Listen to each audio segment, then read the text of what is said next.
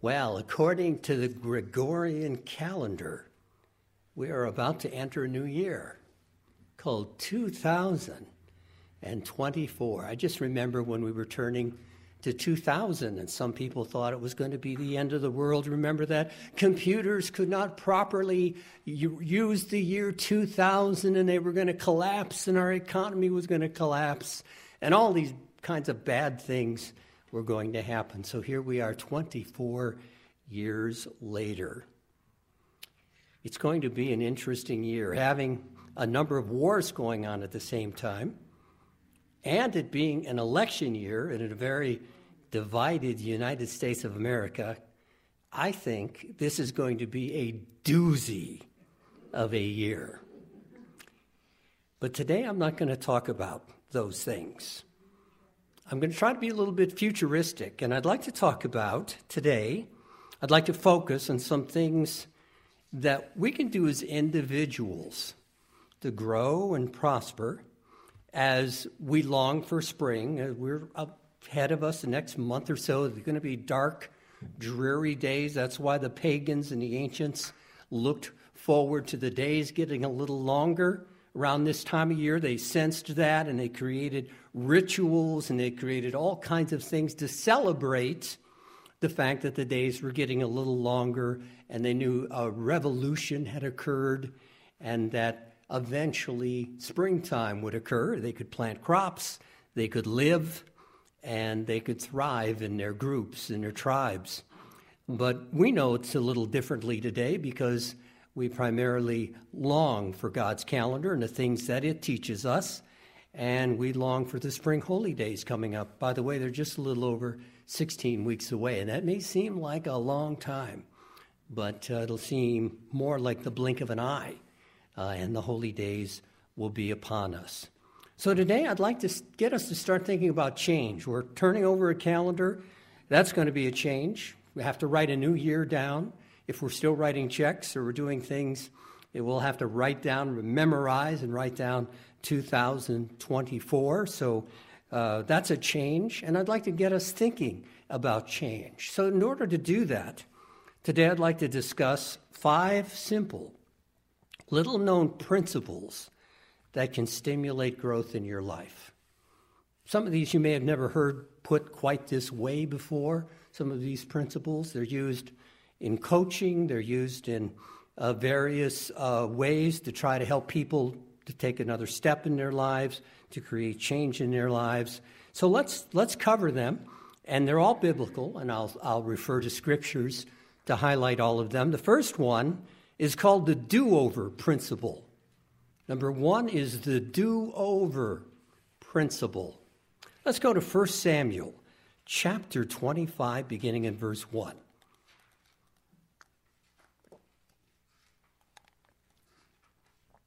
Here we're going to see the example of a fine woman who's going to try to attempt a do-over in place of her cranky, foolish husband who's just about to get himself killed.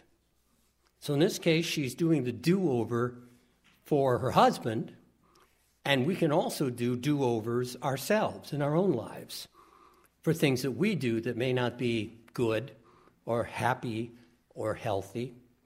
Let's take a look at this biblical story. First Samuel chapter twenty-five, beginning in verse one. Then Samuel died, and the Israelites gathered together and lamented for him and buried him at his home in Ramah. And David arose and went down to the wilderness of Paran. He is being chased by Saul. He's, some would call him an outlaw. Uh, some would just say that he's trying to preserve his life. And a group of people who also are enemies of Saul have gathered around him and created this group and looked to him as their physical leader. So it says, David arose and he went down to the wilderness of Paran. He's trying to avoid Saul, avoid being captured because he knows he would be killed. Now there was a man in Maon whose business was in Carmel, and the man was very rich. And he had three thousand sheep and one thousand goats, and he was shearing the sheep in Carmel. The name of the man was Nabal, and Nabal means, literally in Hebrew, it means adult. That's not a word we use a lot in English. a fool, someone who is stupid. Imagine your parents giving you a name like that. They had high hopes and you didn't, they? But in spite of the fact he might be a fool, he's a rich fool. He's done something right because he's quite wealthy. And the name of his wife was Abigail. And she was a woman of good understanding and beautiful appearance. But the man was harsh and evil in his doings. And he was of the house of Caleb. When David heard in the wilderness that Nabal was shearing his sheep, David sent ten young men. And David said to the young men, go to Carmel, go to Nabal and greet him in my name. So make sure he knows that it's David who has sent you, because David had a reputation. He was well known at that time. And thus you shall say to him who lives in prosperity, peace be to you, peace to your house, peace to all that you have. Now I have heard that you have shearers. The shepherds were with us, and we did not hurt them, nor was there anything missing from them all the while they were in Carmel. So you're shearing your sheep. We'd like to remind you that we guarded your sheep. No marauders came in and stole your sheep while we were there. No wolves came and ate your sheep while we were there. We were like protectors for your flock. And want to remind you that now that you're shearing your flock, because we have a favor of ask, to ask of you. Verse eight, ask your young men, and they will tell you, so you can confirm it with those who are out in the fields. Therefore, let my young men find favor in your eyes, for we come on a feast day. Now, we don't know what feast day this was, but that was part of the reason they were there. They obviously wanted a little extra food and so on so they could celebrate the feast day. Please give whatever comes to your hand to your servants and to your son David. So give as you were able. Give according to the amount of gratitude that you feel, considering the fact that we protected your sheep from marauders and wolves and anyone else who tried to take your sheep. So when David's young men came, they spoke to Nabal according to all these words in the name of David and waited. Then Nabal answered David's servants, and he said, who is David?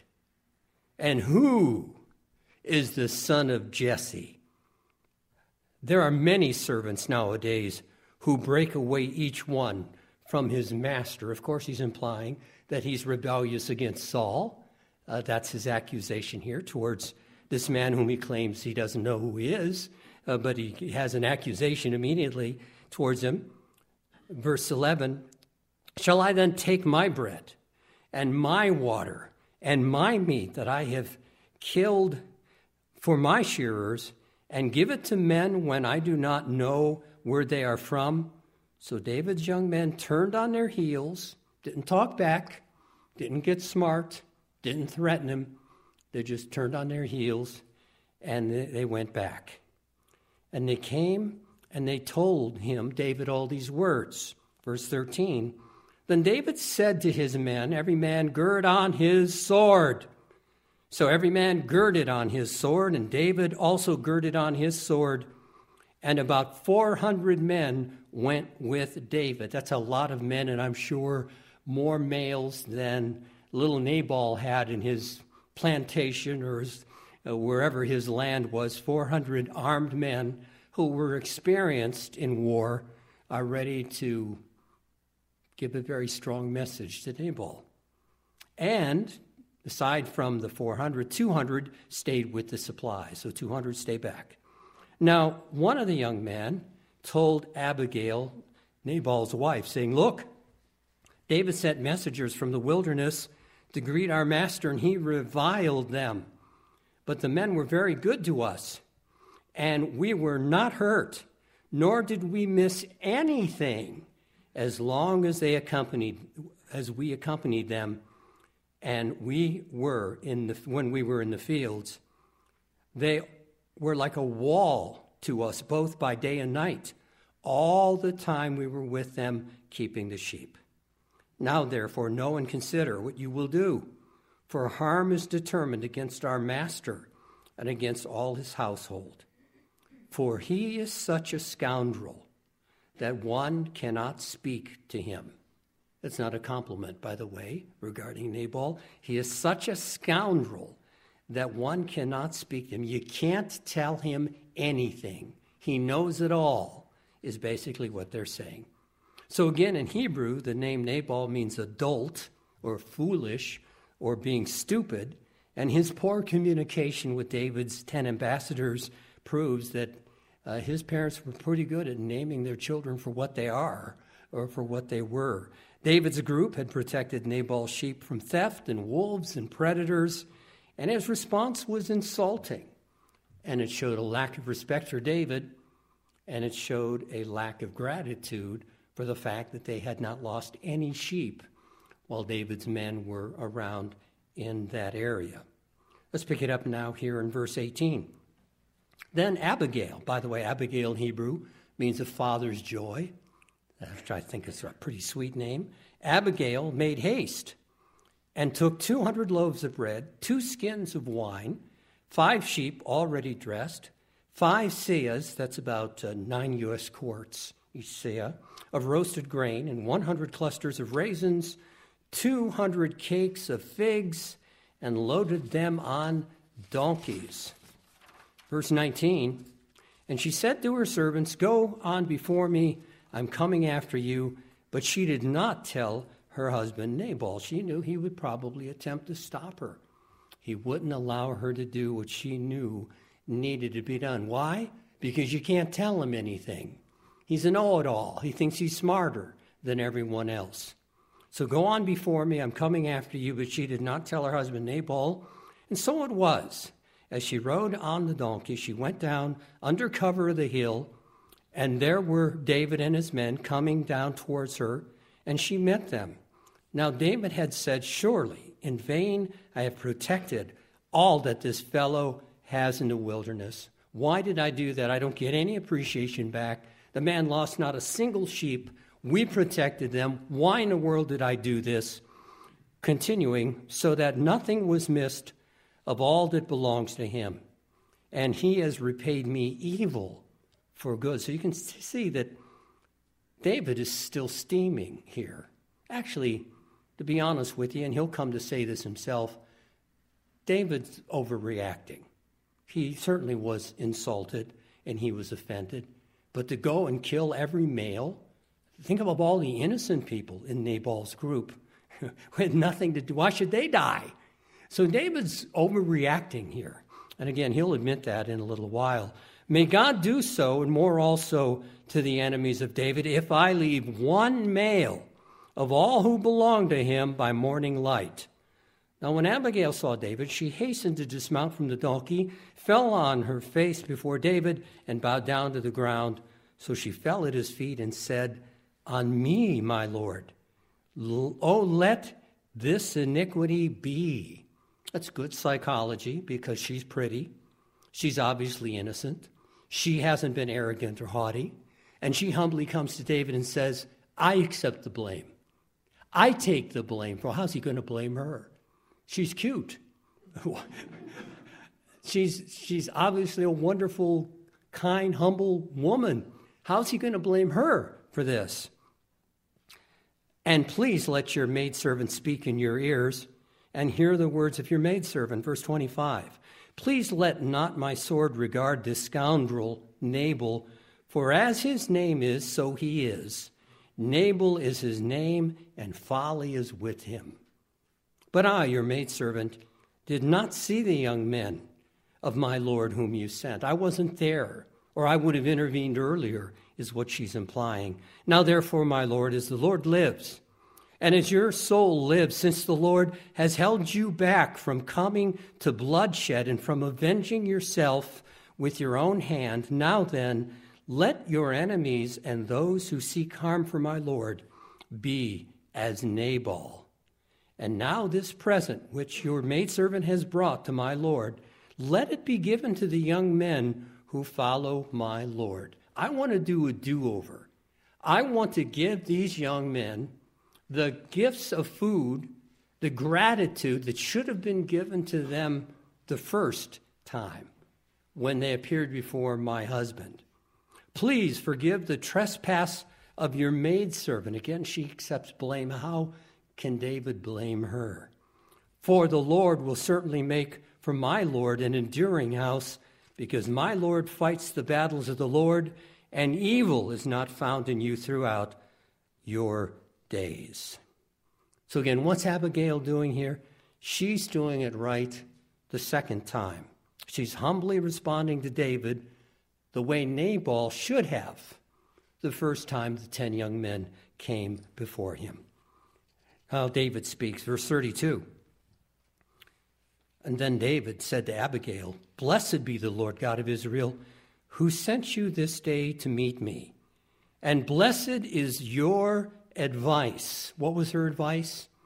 Don't be a hothead. Don't overreact to this situation. There's innocent people involved here, and they shouldn't be harmed or hurt. You're bigger than that, David, is what she's saying. God is on your side. You represent God. You're bigger than petty revenge. And that's the point that she's trying to give him. Blessed is your advice, and blessed are you, because you have kept me this day from coming to bloodshed and from avenging myself with my own hand. You've kept me from overreacting to a situation and causing bloodshed. Verse thirty-four, for indeed, as the Lord God of Israel lives, who has kept me back from hurting you, unless you had hastened and come to meet me, surely by morning light, no males would have been left to Nabal. So David received from her hand what she had brought him and said to her, "Go up in peace to your house. See, I have heeded your voice and respected your person. Good advice you gave me, and I respect you for the courage for you to come here and take the blame yourself and to do a do-over and respond the way it should have happened the first time." What's Abigail doing here? She's doing a do-over. She was humbly asking David for a second chance. In this case, in this story, she's asking for a do-over in behalf of her foolish husband.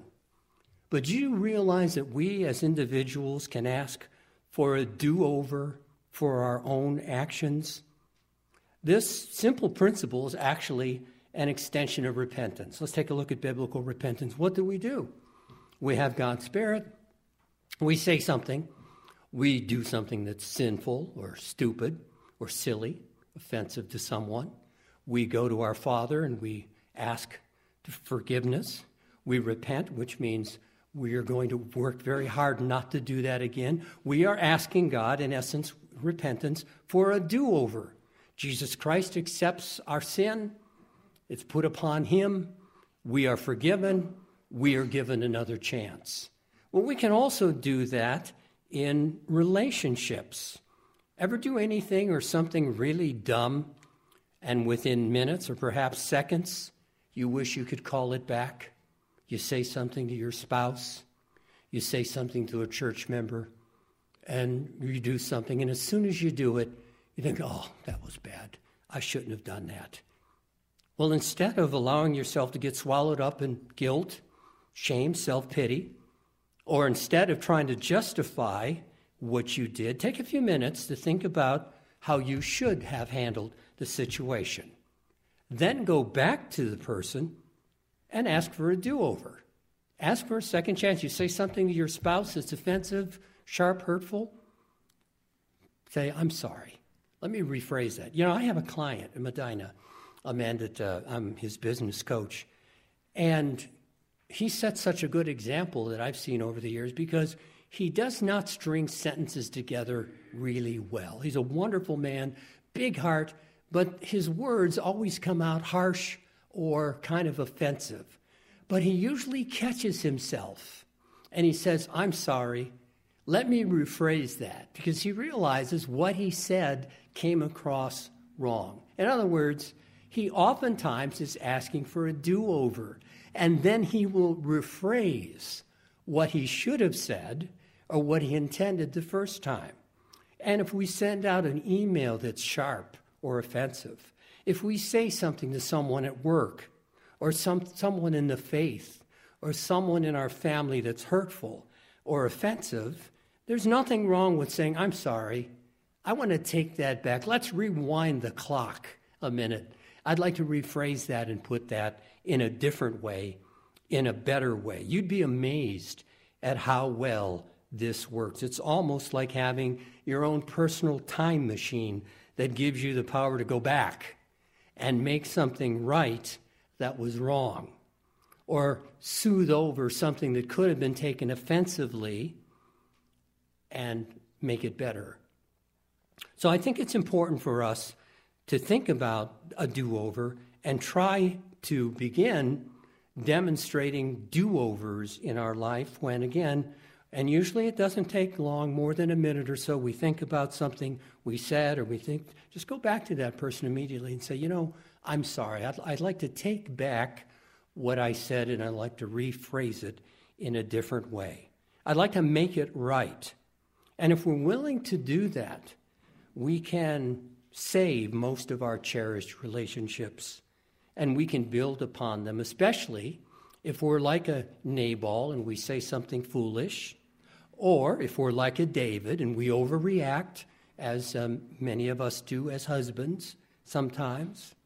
Uh, ask for a do-over if you've said something that's harmful or hurtful, and take it back, and then rephrase it in a way that's far better and will help the relationship.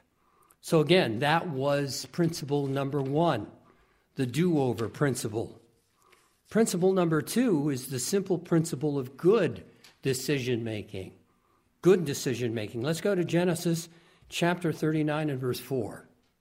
Genesis thirty-nine, four.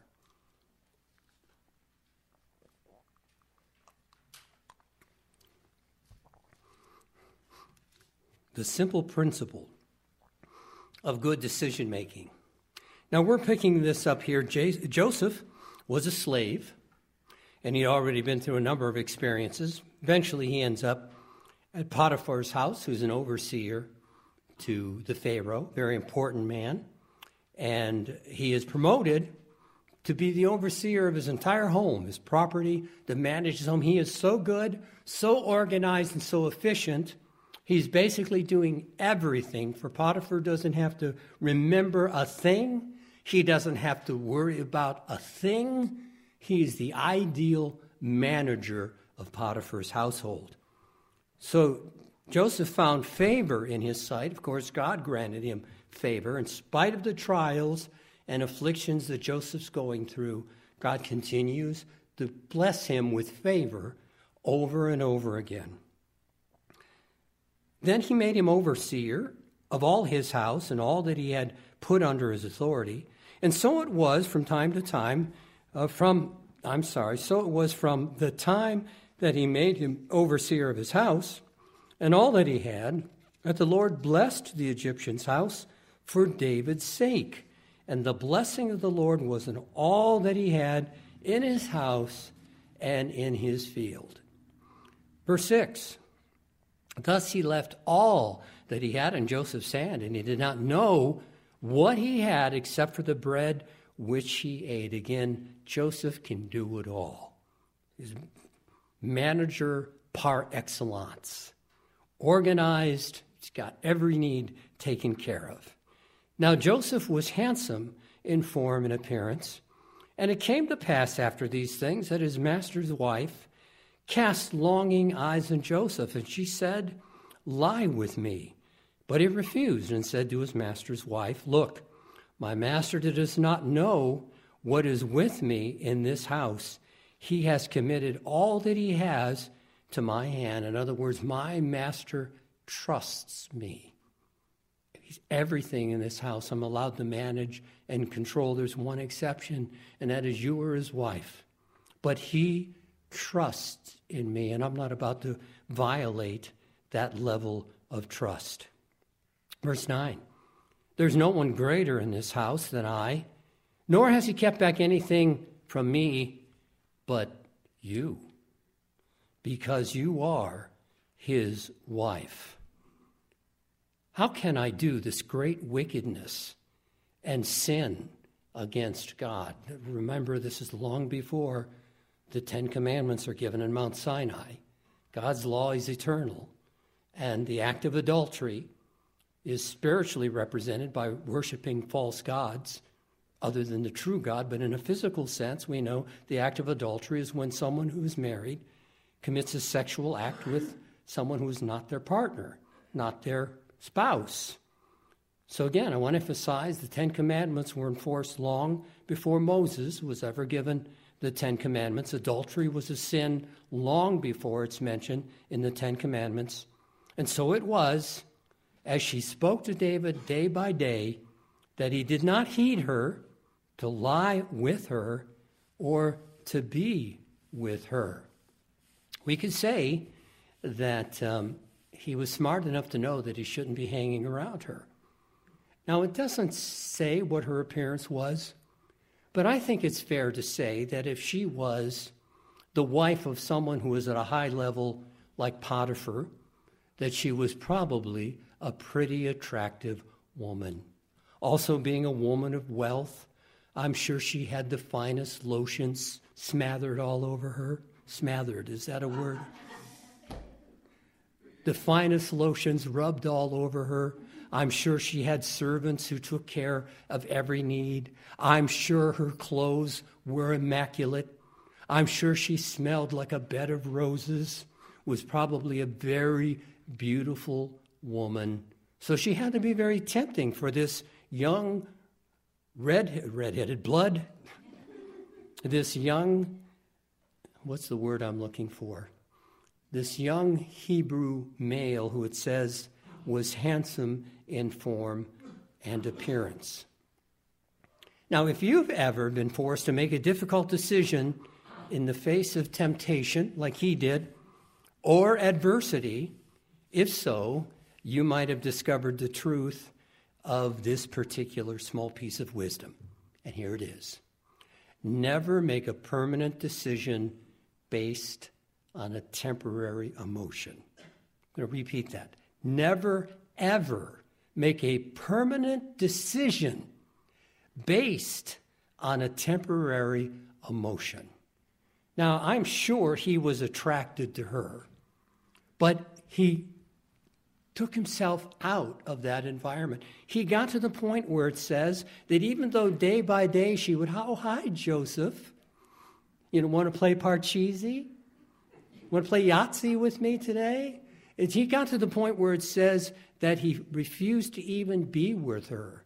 And that was because she was tempting, and he didn't want to make a permanent decision based on a temporary emotion like physical attraction, like love, or like lust. This simple principle of decision-making can be applied by never making a major decision either under stress, that's one way, because that's an emotion. When we make a decision under stress, it's a temporary emotion, and it's probably going to be a poor decision. After a bad day, you have a bad day, everything went wrong. That's not the time to make a permanent decision. How about when you're tired or when you're hungry? You know, in major food stores, the suppliers of food pay big bucks as a premium near the checkout aisle to have their foods on the shelf. Why? Because people who are shopping who are hungry will overbuy more than they need. They will buy more than they were planning on buying because they're hungry. That's a temporary emotion. And oh boy, this looks good. Yeah, I'll just add this to mine. Oh yeah, these donuts really look good. So I'll add these forty-eight to my shopping list. So an example, again, is even when you are hungry, to make sure that you're not making a permanent decision based on a temporary emotion. You know, there's a lot of wisdom to the old saying that I'm going to sleep on it before I make a decision on something. Because when you sleep on it overnight, that emotion, when that offer was made to you, when something could have been done spontaneously, but you, you halted it, that night's sleep will change your perspective. When you wake up the next morning and you're no longer experiencing that temporary emotion of when that offer was made on this car deal, I'm going to give you a one-time, take it or leave it, one-time deal on this car, and it'll never be offered again, except for ten percent less tomorrow morning when you come back. But again, the point is, never make a permanent decision based on a temporary emotion. When you sleep on it, tomorrow it'll be separated from that emotion and things will look very different. Another bit of wisdom, by the way, is when you were very angry at someone or something, always allow twenty-four hours before you get something off your chest. Because if you say something that, if you're just really fuming, if you're furious, if you're peeved, if you're really angry, and you're about to say or do something, you may be making a permanent decision based on the temporary emotion of anger. Give yourself twenty-four hours, and surely, if, if it needs to be addressed, talk about it, and bring it up again in twenty-four hours. The, but the point is, is after twenty-four hours, as David learned, we'll cool off a little bit. What we might say is strong, but it won't have the same hurtful edge as it will when we're spontaneously responding back to someone out of anger or frustration. So allow twenty-four hours before getting something off of your chest. So again, that's the simple principle of good decision-making. Never make a permanent decision based on a temporary emotion. Give it a little time. Pull yourself out of that emotional state and be rational and think about the consequences before you say yes, before you sign on the dotted line. All right, the third is the principle of changing your glasses. This is a metaphor, not literally changing your glasses, but the metaphor of changing our glasses. Second Kings chapter six and verse eleven. If you'll turn there with me, Second Kings chapter six, verse eleven.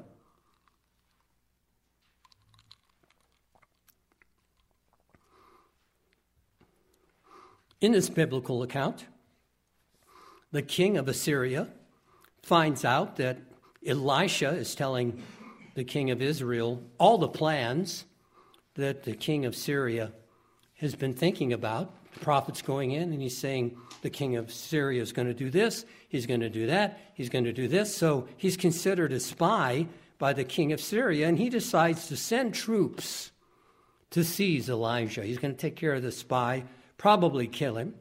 Verse eleven, therefore the heart of the king of, of Syria was greatly troubled by this thing.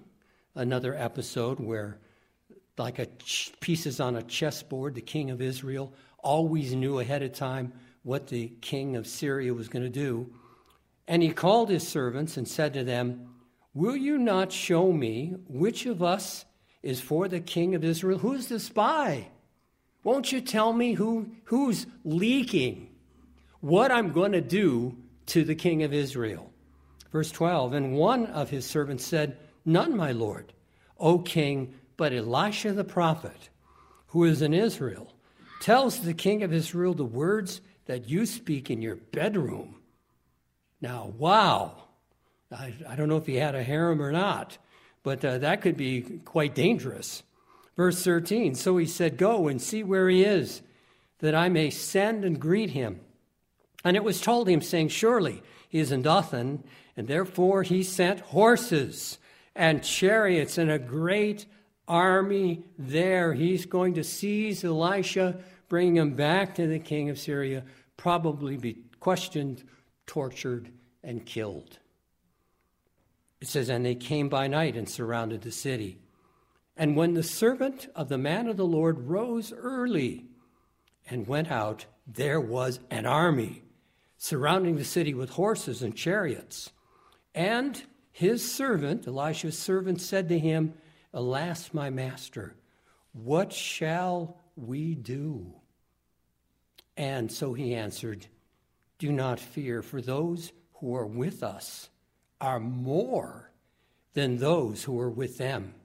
And Elisha prayed and said, Lord, I pray, open his eyes that he may see. Then the Lord opened the eyes of the young man, And he saw, and behold, the mountain was full of horses and chariots of fire all around Elisha. So when the Syrians came down to him, Elisha prayed, and he said, "Strike this people, I pray, with blindness." And he, that is God, struck them with blindness according to the word of Elisha. You see, the servant of Elisha was not seeing things clearly.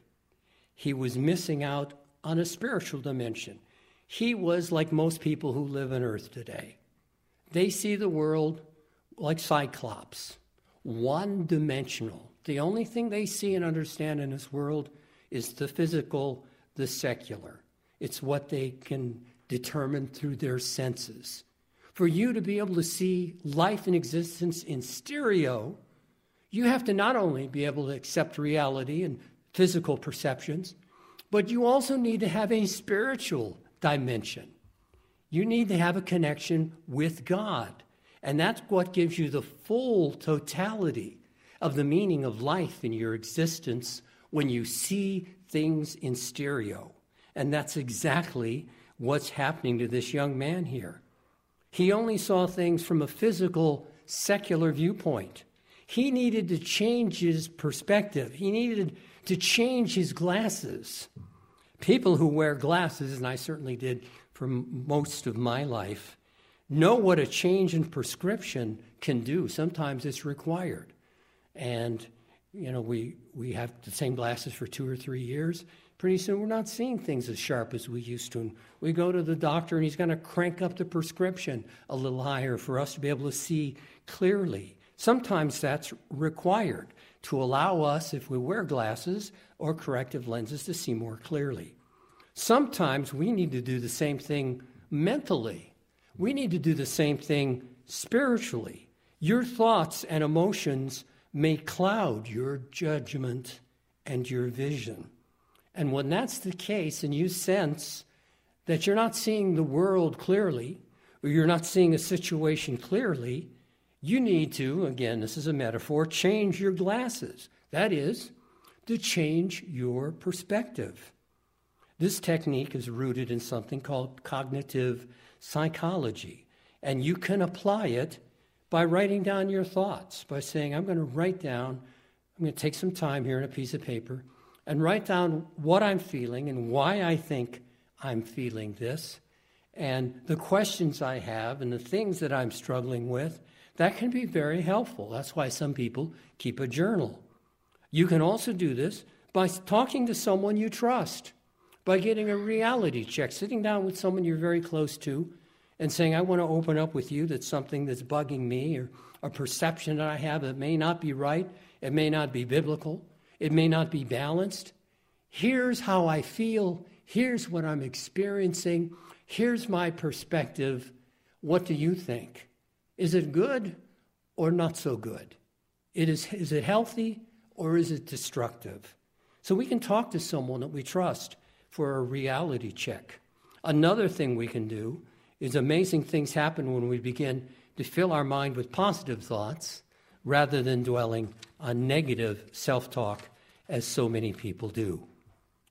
So again, by occasionally changing your glasses, you'll learn to remain balanced and optimistic, creating healthy emotional consequences. Okay. Let's take a look at principle number four, a short one, the principle of recognition, principle of recognition. Matthew chapter sixteen, verse thirteen. Matthew sixteen, verse thirteen.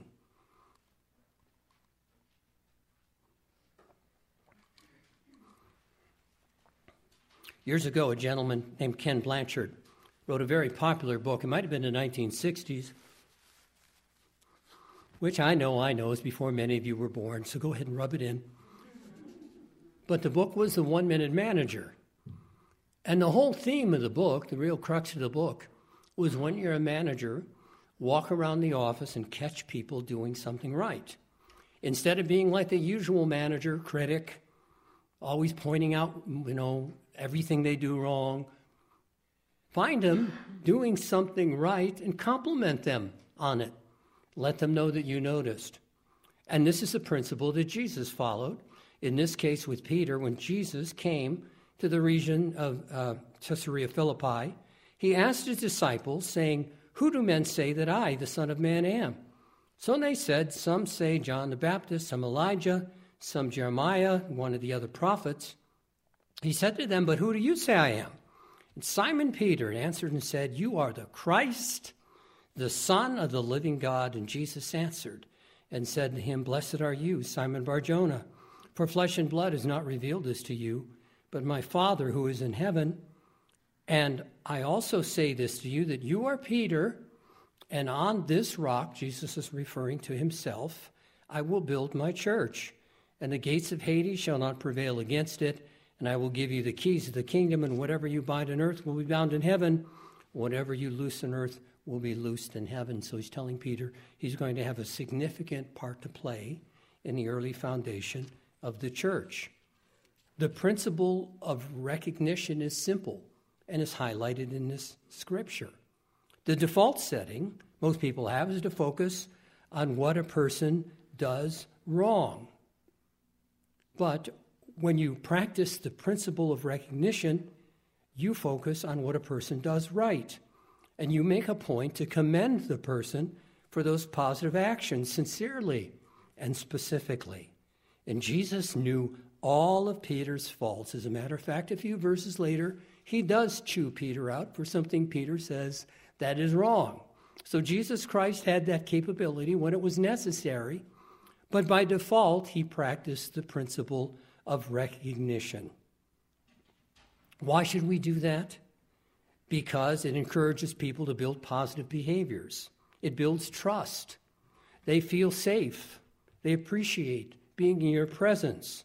It makes it easier for the person to receive constructive criticism later on because they see you as someone who's looking out for them, as someone who's helpful, not harmful. They know that you have the best intentions of your heart, because usually you're complimenting them. So you have credibility when occasionally you have to sit them down and say, "We need to talk about something."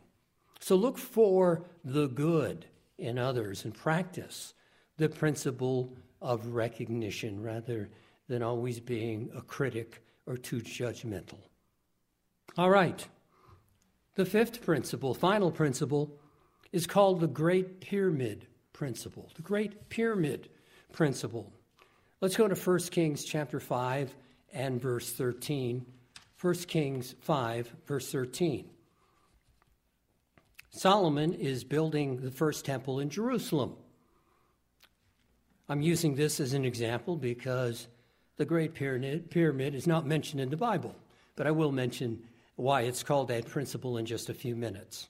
This is a good parallel, though. In a smaller way, it parallels the same principle. Then King Solomon raised up a labor force out of all Israel, and the labor force was thirty thousand men, and he sent them to Lebanon. So this is just thirty thousand that are rotating in the Lebanon, where there are cedar trees, and there's other things that are being sent. This is, you realize the temple was an international build. People from Syria and Tyre and Lebanon were involved, as well as the people of the nation of Israel. So he sent ten thousand out of that thirty thousand a month in shifts, for there was one month in Lebanon and two months at home. Uh, Adoram was in charge of the labor force. Solomon had, this is on top of the thirty thousand, seventy thousand who carried burdens. Those were the people who just did what we would call today the grunt work. And eighty thousand who quarried stone in the mountains. That was more of a skilled, high-level job. And besides three thousand three hundred from the chiefs of Solomon's deputies who supervised the people and labored in their work, three thousand three hundred managers or supervisors, supposedly. Verse seventeen, "And the king commanded them to quarry large stones, costly stones, hewn stones, and the laid foundation of the temple." Verse eighteen, so Solomon's builders, Hiram's builders, and the uh, Gebalites, that's a Syrian port, that was known for its stonemasons, quarried them, and they prepared timber and stones to build the temple. So we can see here that building the temple is a pretty massive undertaking, isn't it? If my math is correct, over one hundred eighty-three thousand people, according to these verses, worked on the temple, and this included, again, international help from Tyre and Lebanon and Syria. So they're all involved in the building of the temple as well. They all had talents that King Solomon tapped into. All right, chapter six, verse one.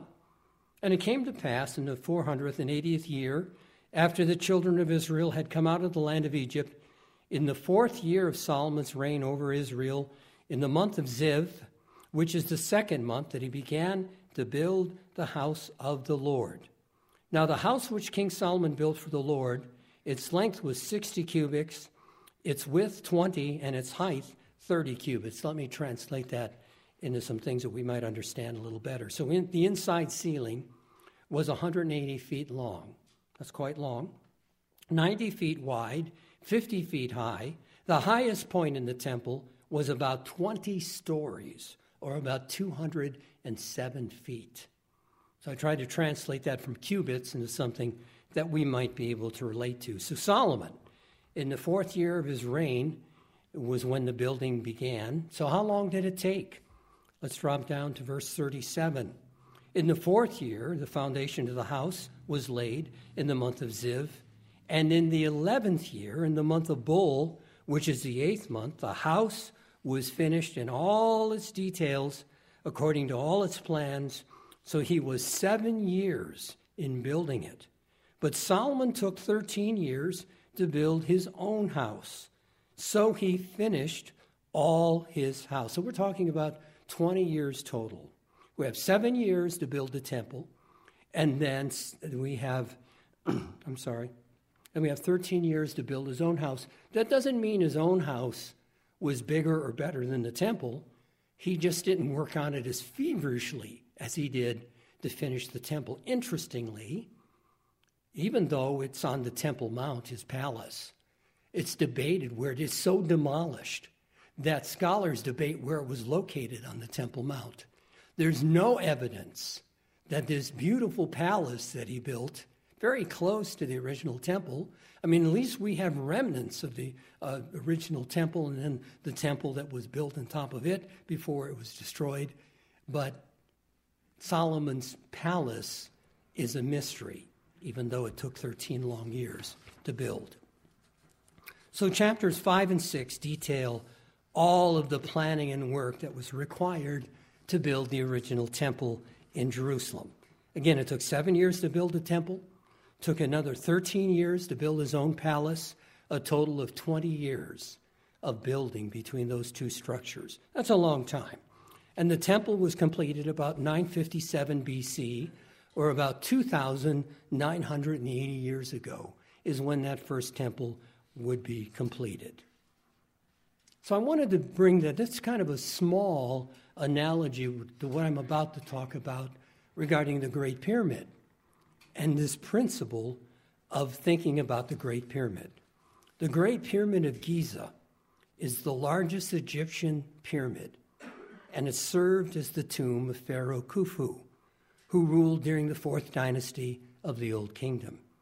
It was built about two thousand five hundred seventy B C. That's four thousand five hundred ninety-four years ago. That's a long time. Whereas the temple, the original temple, was built two thousand nine hundred eighty years ago. The Great Pyramid is much older. It was built four thousand five hundred ninety-four years ago, and it took twenty-seven years. Not seven, not twenty including the palace, but twenty-seven years to complete. The Great Pyramid is the oldest of the seven wonders of the ancient world and the only wonder that has remained largely intact. The other six of the seven ancient wonders of the world, they're not there. But this is still there. You, you can go and see it, and your jaw can drop as you look at the immensity of this Great Pyramid of Giza. It consists of an estimated two point three million blocks. Think about how many that is. approximately five point five million tons of limestone, eight thousand tons of granite, five hundred thousand tons of mortar were used in its construction. As to the question of how over two million blocks could have been cut within Khufu's lifetime, there's a stonemason named Frank Burgos who conducted an archaeological experiment based on something that was discovered in two thousand seventeen. In two thousand seventeen, they discovered an abandoned quarry of Khufu that literally had an almost completed block for the pyramid and tools used for cutting it. They had been discovered, including copper chisels and wooden mallets and ropes and stone tools.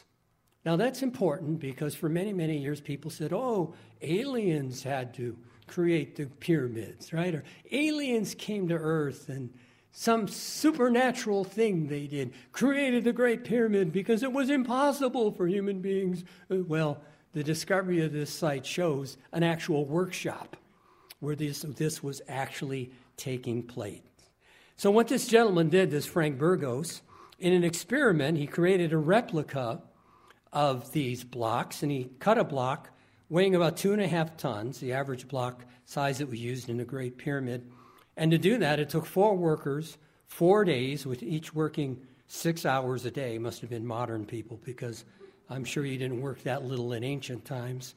Uh, anyway, it took them uh, four workers, four days, each working six hours a day to make a block. So initially, the slow progress was then sped up six times when the stone was wetted with water. So, duh, they cut a lot easier. I mean, if you're cutting metal, you usually use an oil to make the metal cut faster so it doesn't get overheated.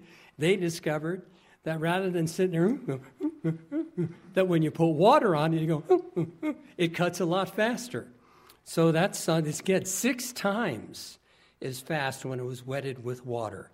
Based on the data, Burgos extrapolates that about thirty-three thousand five hundred quarrymen could have produced two hundred fifty blocks a day needed to complete the Great Pyramid in twenty-seven years. Well, that's a lot of information, I realize that, but what is the Great Pyramid principle? Here it is. Whenever you start a new product, project, whenever you start a new project, I want you to think of Solomon's Temple or think of the Great Pyramid of Giza. Here's the principle. Great work can't be rushed. Now, this principle, the Great Pyramid principle, doesn't excuse laziness. It's not saying, oh, something should take a long time, so I'm going to procrastinate to the last minute, right? Or I'm, I'm just going to take fifty years to do something that would take me twenty minutes to do. That's not the point of this principle. Rather, it's a reminder in the kind of world that we live in today of instant gratification, instant coffee, instant breakfast, quick fixes. I see articles and, you know, behavioral hacks, seven hacks to make your day better, meaning, you know, quick, cheap little tricks to try to make your day better. We live in that kind of world. Everything is instant. Everything is a quick fix. Everything is a hack. Everything is some trick. And this principle reminds us that it can be tempting to try to move quicker than you should. But we need to realize again that great things take time. And instead of trying to do things quickly, half fast, wanted to make sure I pronounced that correctly, half fast, or seeking something instant, or a quick fix, that instead of that, we should realize that great work that endures, like the Great Pyramid, cannot be rushed. And that includes your life and your growth in Jesus Christ. It can't be rushed. Instead of looking for quick fixes and tricks and hacks, we need to schedule sufficient time for the project, and that means prayer and Bible study, Sabbath attendance, because we can't fellowship. It's just sitting on Zoom all the time. Zoom is a great tool, and I'm glad that we have it for those who need, who are not feeling well or for legitimate reasons can't attend with us physically, but there's nothing like fellowshipping with one another. There's nothing like actually being here during a church service. So scheduling sufficient time for that project, whatever it may be, it may be a project you have in your life, to break it down into manageable parts. Did you know that's why most goals fail? People don't take goals and break them down into manageable parts. They just declare a goal. They might even write it down. They started it. Oh, it seems oh so overwhelming. They get started and they quit. Quit within a week. Think of the millions of so-called New Year's resolutions that will be made shortly. I'm going to lose thirty pounds, right? I'm going to do this, and I'm going to do that. And virtually all of those will absolutely fail, these resolutions, because people will start and they'll get discouraged that they don't see instant results because they didn't break it down into manageable parts. Stepping stones. You do one small thing, you feel satisfied, you got that done, then you step onto the next stone, and you do it one step at a time, and pretty soon you've got that large project licked, and you've totally got it done. And this also principle reminds us to start as early as possible on any personal project that we have, so that you can continue building on it and improving it and tweaking it, to make it as good as it can be, especially if you have established a deadline for that project. Well, brethren, I'd like to read a final scripture in closing the sermon today. I'm going to read Colossians chapter one, verses ten through twelve from the New International Version. So here it is. This is what Paul wrote. And we pray this in order that you may live a life worthy of the Lord, and please him in every way, bearing fruit in every good work, growing in the knowledge of God, being strengthened with all power according to his glorious might, so that you may have great endurance and patience, and joyfully giving thanks to the Father, who has qualified you to share in the inheritance of the saints in the kingdom of light. So as we prepare to go into this new secular year called two thousand twenty-four, let us do so enthusiastically, even though we have some rather ugly winter days ahead of us. Let's stay positive. Let's continue focusing on our growth. Let's continue growing in the grace and the knowledge of the Lord as we prepare down the road for the spring holy days and begin thinking about the things that God wants us to ponder and meditate on. So I wish all of you a wonderful and fulfilling Sabbath day.